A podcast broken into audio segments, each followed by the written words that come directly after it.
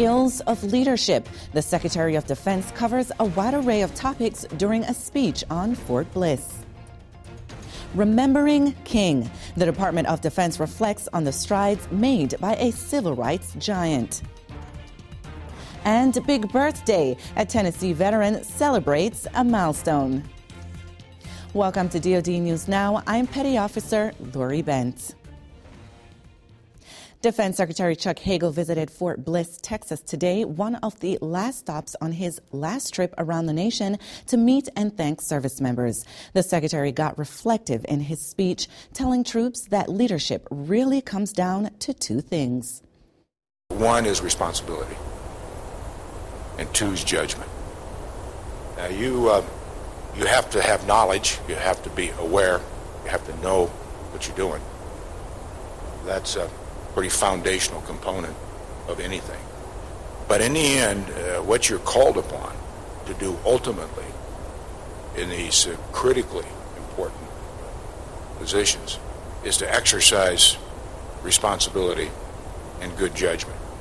Uh, you can't teach that. Uh, that's at least my opinion after 48 years of doing a lot of things. Yesterday, Secretary Hagel visited sailors on board USS America. America is undergoing pre deployment workups off the Pacific coast. It will be one of the first ships to deploy with an F 35B squadron. Before Fort Bliss, the Secretary stopped at Whiteman Air Force Base in Missouri. For more on the Secretary's travels, head to defense.gov.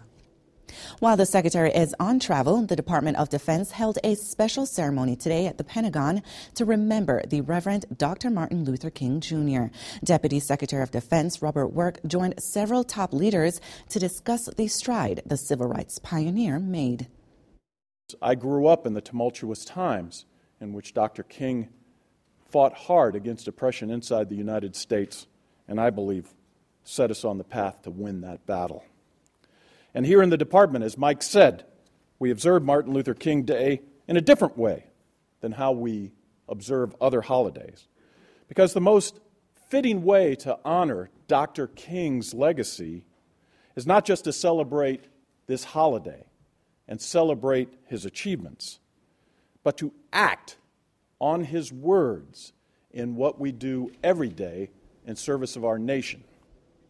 All federal government offices will be closed on Monday to officially recognize Dr. King's birthday.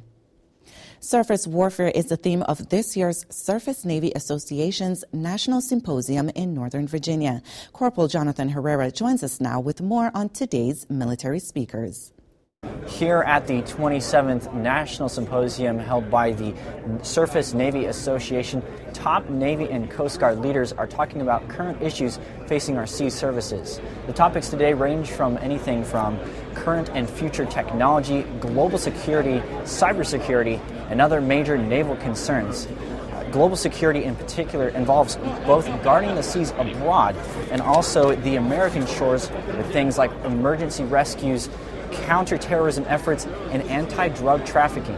And we heard earlier from Coast Guard Commandant Admiral Paul Zukunft, and he says drug trafficking is a growing concern for the U.S. Coast Guard, and it's a multi million dollar illegal enterprise. He said, Our government has been overrun by international crime.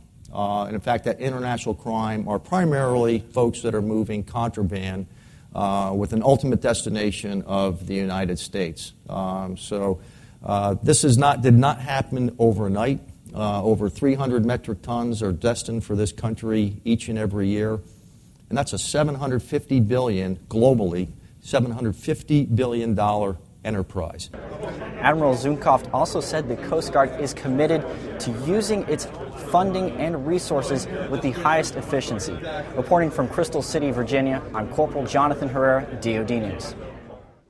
Finally, a Tennessee veteran celebrated a big milestone this week, his 103rd birthday.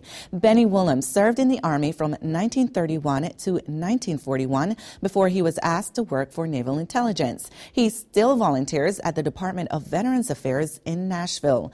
Monday, employees threw him a very special party. Willem was born just a few months before the Titanic sank in 1912. He spent his younger teenage years working working in a cotton mill in Alabama. And just a reminder be sure to check out the DoD Facebook page to see pictures of marksmanship and observer training on Camp Hansen, Okinawa. Watch for us also on Twitter. I'm Petty Officer Lori Benz. Keep it right here for the latest in DoD News.